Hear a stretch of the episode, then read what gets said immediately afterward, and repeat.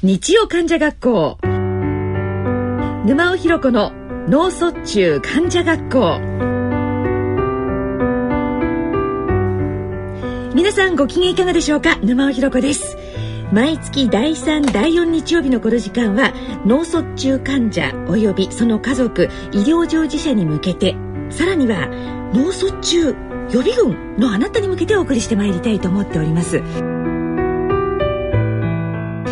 さて、えー、本日はゲストの方をお,、ね、お招きしております。田村さん田村天音さんを今日はお招きしてるんですけれども実は田村さんはですねドキュメンタリー映画の「言葉の絆」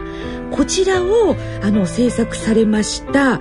えー、監督さんでございます。このね言葉の絆のこのパンフレットを実は送っていただきましてね、はい、で私はあもうぜひトマさんにお話を伺いたいなと思ってありがとうございます。今日ははいあのー、とても嬉しいんです。はい、はい、私がやってます脳梗塞患者と家族のための自立支援の会の方に、はい、もう送っていただいたのでそうなんですよ、えー、はい、ねえまあ、あの9月に、えーと、映画を公開して、はい、それであの、まあ、これから自主上映って形でだんだん広めていくものですから、まあ、そういったご案内も含めて、あのまあ、当事者の方たち団体さんだとか、はい、あるいは言語聴覚士とかお医者さんとか、まあ、在宅の、えー、診療所やってる方とか、まあ、あと、えー、行政の方とかね、はい、そういう方にあの少しずつあのみんなで手分けして送ってる。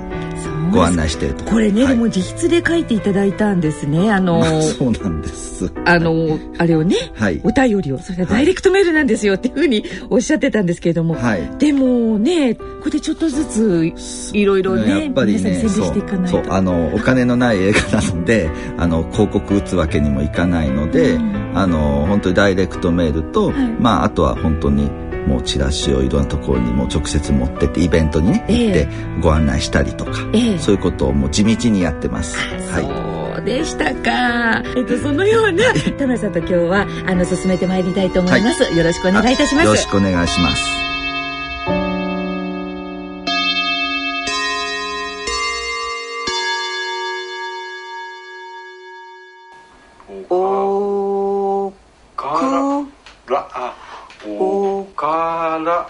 言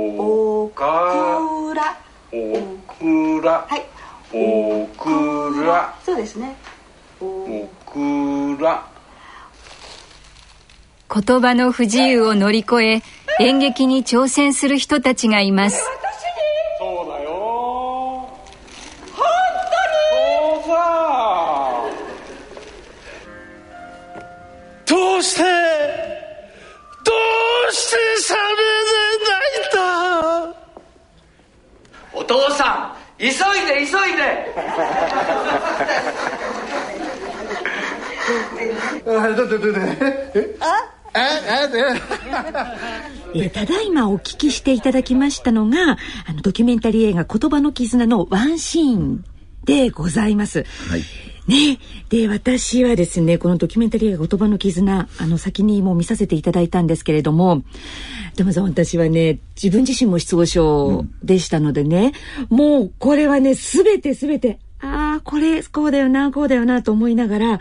もうあのー出てる皆さんこれドキュメンタリーでしょ、うん、でそうです。失語症者の方が一生懸命やってらっしゃるでしょ？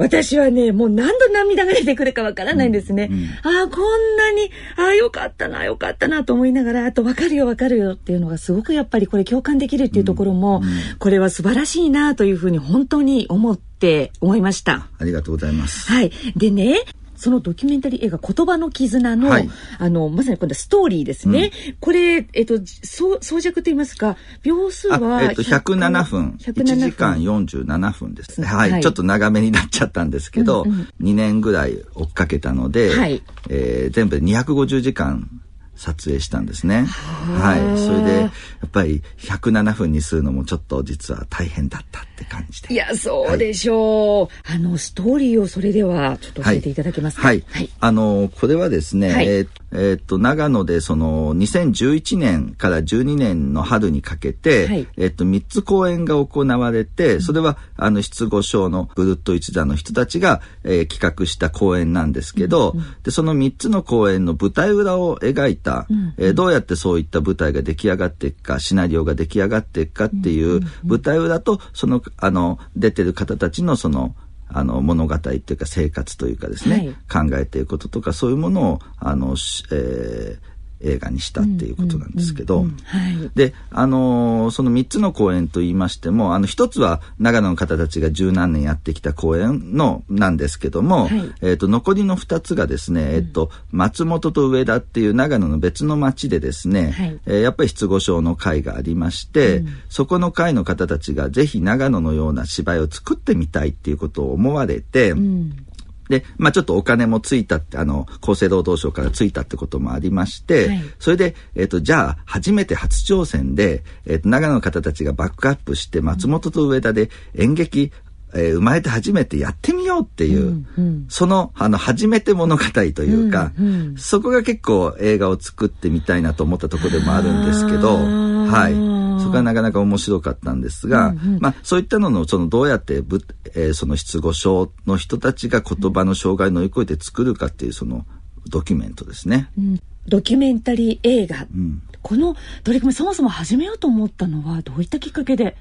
あの始めようと思ったのはですねもともと2010年だから3年前の夏に、うんはい、この劇をやってらっしゃるぐるっと一座のあの脚本家の土屋美代子さんという方がこの方はご主人が失語症の、はい、えー、方の奥さんですね、はい、この方から、えー、ものすごくこう大量の、えー、自分たちのその舞台の公演の DVD と、うんうん、えー、各種資料十何年分の資料をですね、うんうん、まとめたものをお送りくださって、うん、当時私あの NHK のあのえー、E テレですね、あの、はい、福祉番組をずっとやってたもんですから、えええー、それであの、そこでと取り上げてほしいということで、うん、えー、送っていただいて、それで、うん、えー、じゃあ、えー、とにかく話聞きますって言ったら、とあの、長野から東京まで来てくださって、うん、それで、えっと、3時間ぐらいですかね、こう、あの、わーってこう喋られて、うん、やっぱりこの取り組みをその全国の仲間とか、うん、あるいは関わる言語聴覚士の人に届けたいんだけど、うん。うん、やっぱりなかなか長野からこう発信していけないので、まあ、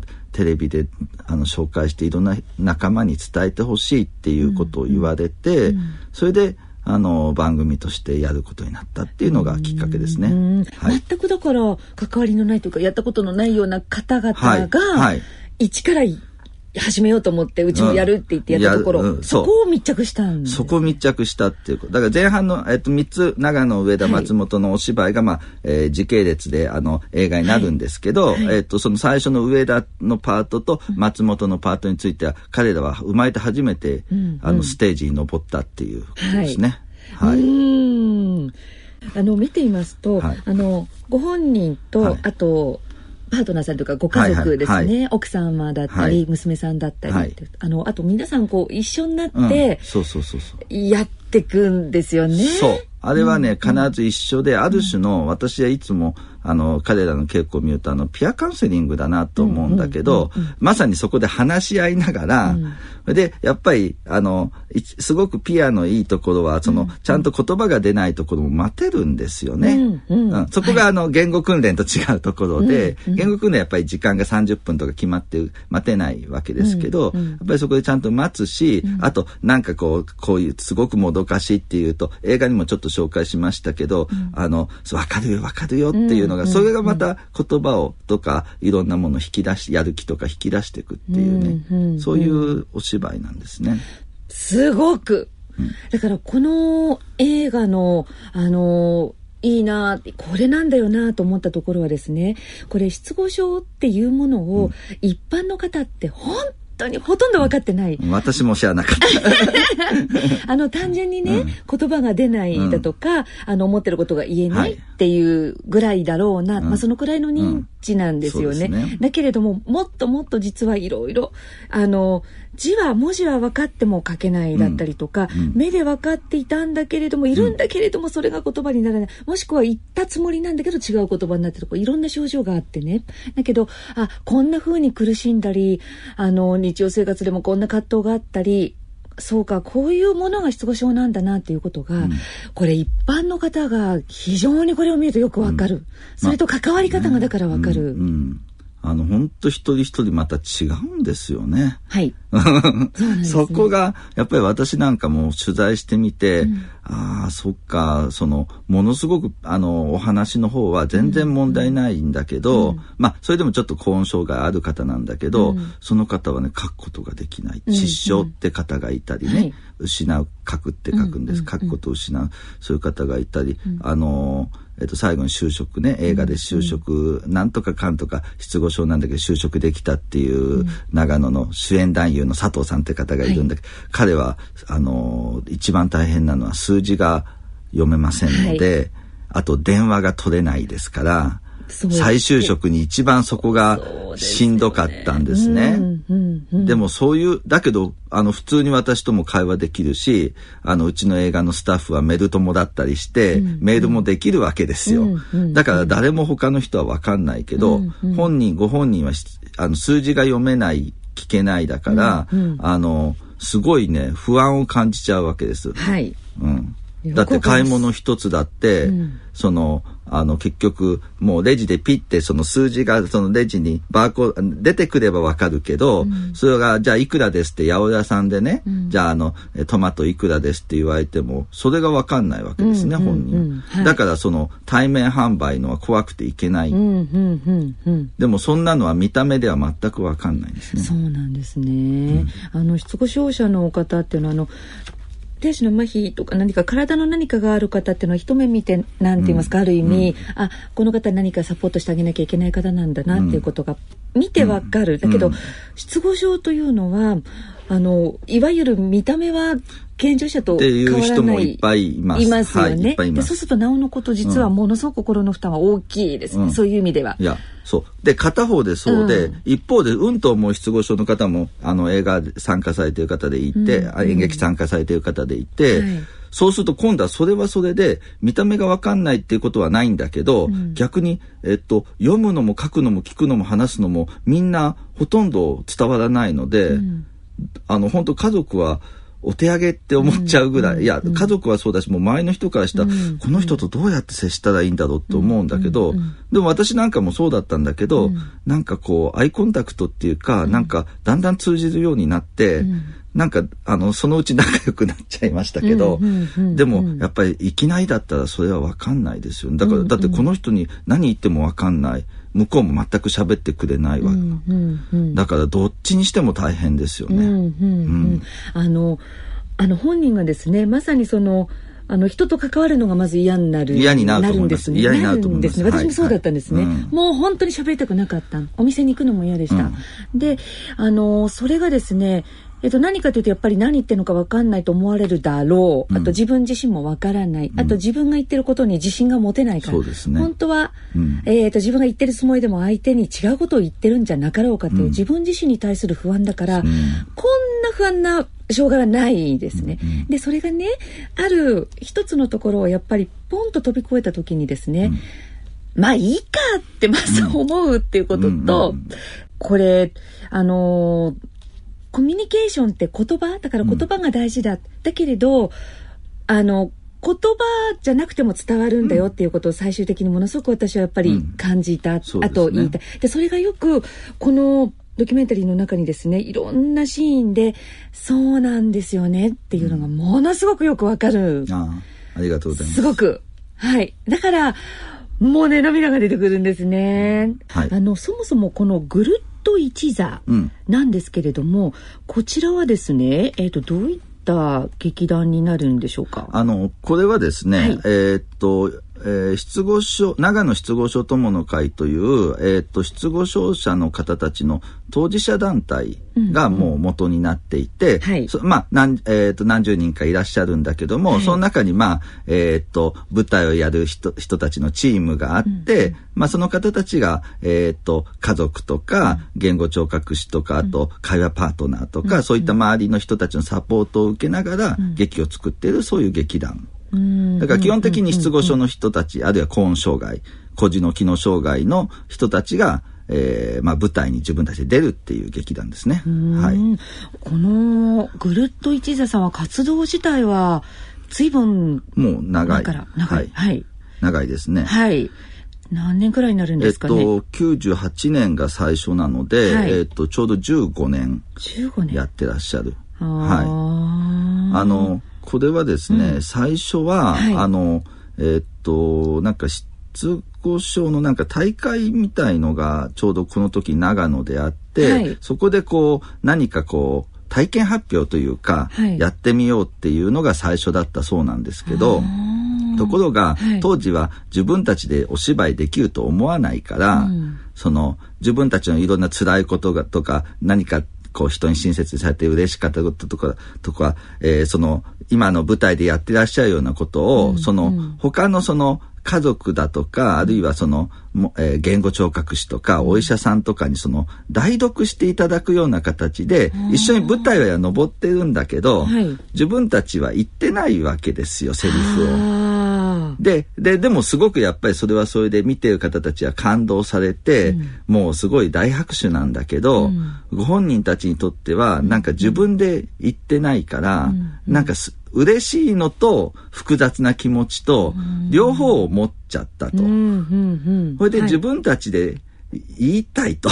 いうのがやっぱり最初。ですね。まあもちろん、だから思いはあって、それはだからやったんだけど、やっぱり自分たちの言葉じゃないってことがやっぱりすごく悔しかったっていうね。それでそれを少しずつ最初はいきなりできないから、じゃあちょっと失語症の方も歌は歌えるので、はい、みんなでじゃあちょっと歌ったりちょっと踊ったりみたいのからやりだそうみたいなところからちょっとずつ始めて、でじゃあ黒子がいたらできるんじゃないかって言って黒子つけたり、えー、カンニングペーパーとかやったり。えー、プロンプターでやってみたりして、はい、で、最後、えっ、ー、と、何年前ですかね、あの、えっ、ー、と、3回ぐらい前の公演からもう、あの、演出家の方が、ポンってこう、もう、あの、それを取り上げちゃったというか、できるよっていうね、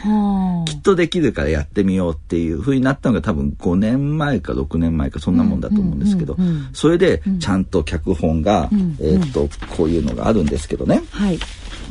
ああこれ持ってきたんですけど、こういうのを、この、この大量の脚本を、わ、すごい公演1時間10分から20分やりますので、ええ、それをちゃんと皆さん覚えるんですよ、必死に。これ台本ですね。完全な台本です。うわ何ページあるんだろう。えっ、とね、十何ページあるんですけど、しかもびっしり。まあ、1時間以上の公演ですから、だから、まあ全部は覚えきれないからカンニングペーパーも使うんだけど、うんうん、で、それを、やれるんじゃないかと思ったってところがすごいことなんだけど、まずはじゃあご本人たちの気持ちがまずスタート地点にあってそれを今度は引っ張り上げてとか、形にしていこうと、そうなんですそうなんです。その作業がきちんとこうなんて言いますか、うん、あの盛り上がってできたっていうところもやっぱり素晴らしいなと思うんですね。そこでこういやあの失語症だからできないっていうこう常識にとらわれずに、やってみようと思っちゃったっていうとこが彼らすごいね。そうですよね。うん、で、演劇でしょ、うん、そこの演劇にだからその結びついたっていうところ。ね、そこはね、はい、またね、実はあの座長の失語症でもう二十何年失語症のですね、はい、えー、土屋義秀さんという方が、はい、あの信州大学の卒業なんだけども、はい、大学の時にね、学生演劇やってたんですよ。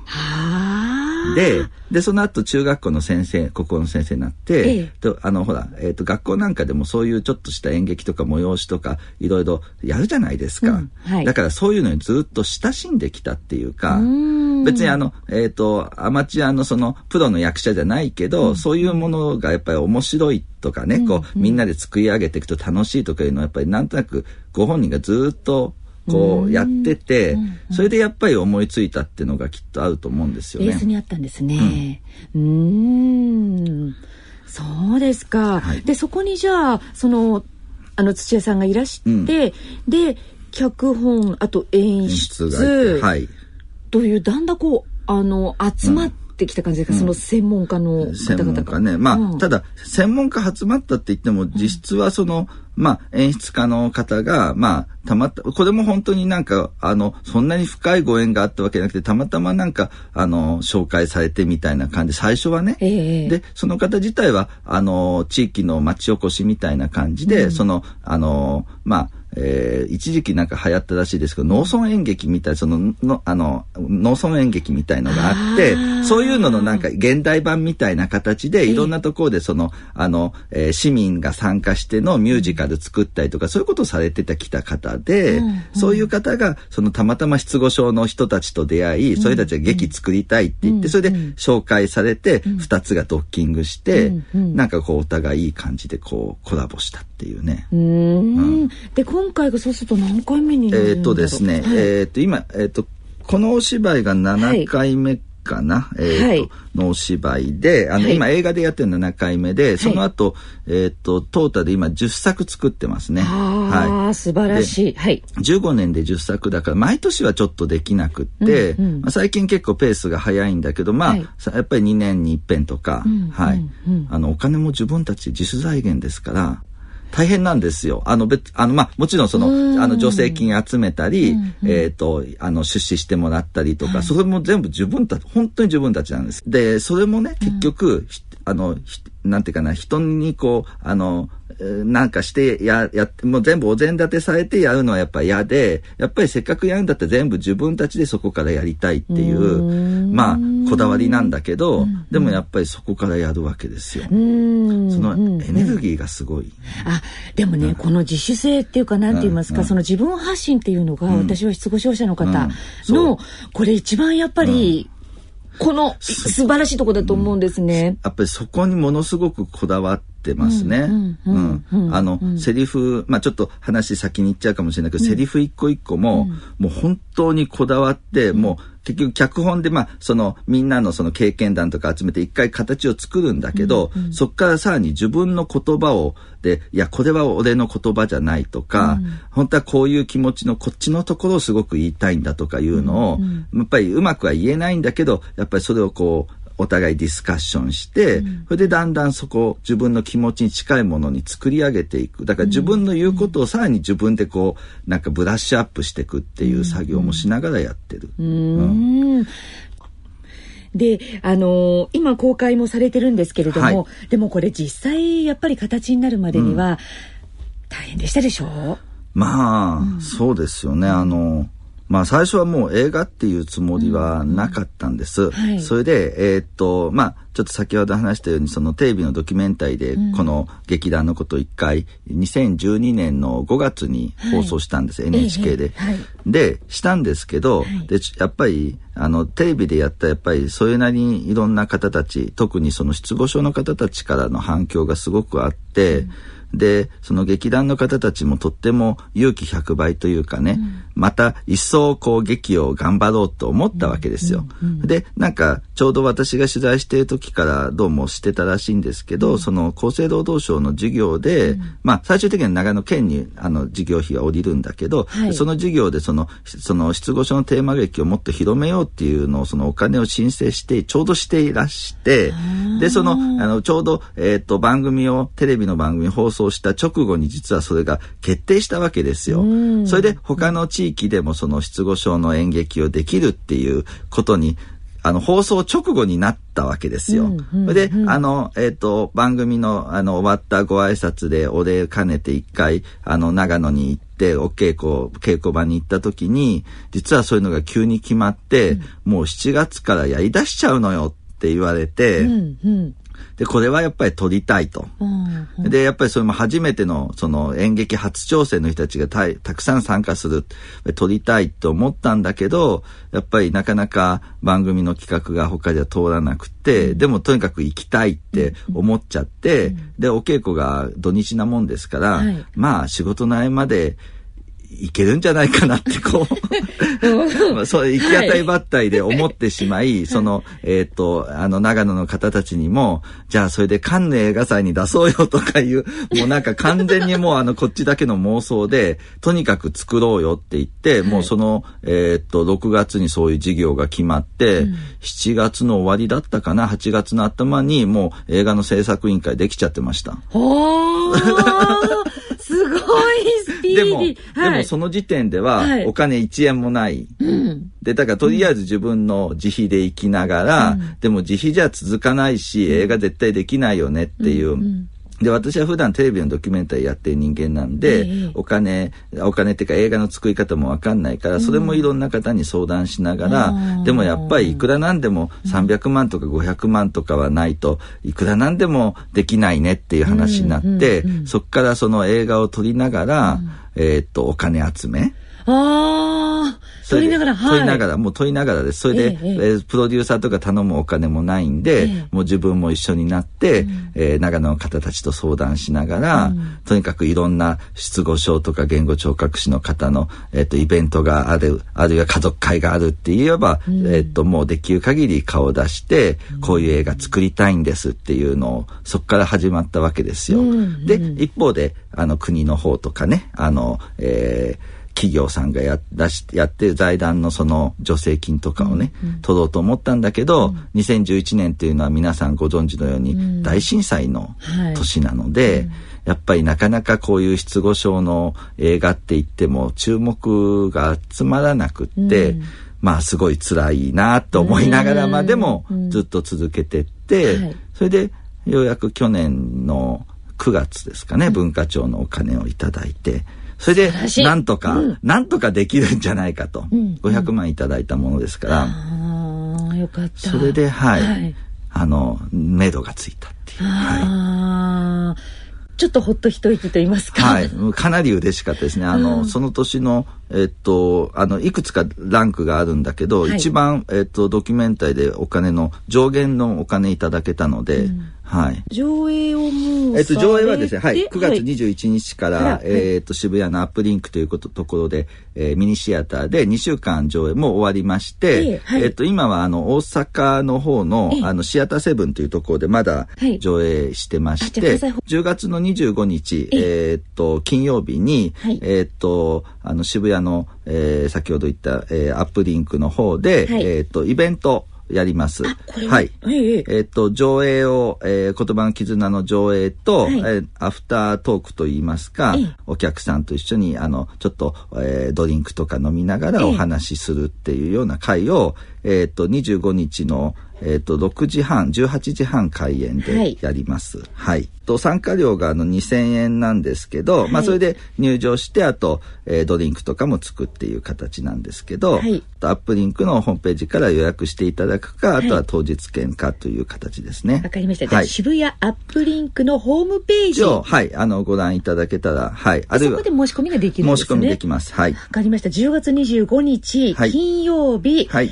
18時半。開演です。開演ですね。はい、はい、ぜひぜひこちらの方にご興味のある方は足を運ばれてみてください。えー、今回このドキュメンタリー映画言葉の絆の監督田村天音さんをゲストにお招きいたしました。この続きは次回お送りいたします。えー、ここで私の方から皆様にお知らせがございます、えー、10月26日土曜日10月26日土曜日ですね。武蔵野市民文化会館大ホールで、失語症者の集い in 首都圏というイベントがございます。こちらで私も、えー、ちょっと講演をさせていただきますのでぜひお時間のある方は武蔵野市民文化会館まで足を運んでください。お待ちしております。番組では皆様からの疑問質問そしてご意見ご感想をお待ちしております。宛先はこちらになります。郵便番号107-8373東京都港区赤坂1-9-15ラジオ日経日曜患者学校係まで。また番組ホームページの番組宛てメール送信欄からも投稿いただけます。それではそろそろお時間となってまいりました。お相手は私沼尾ひろ子でした。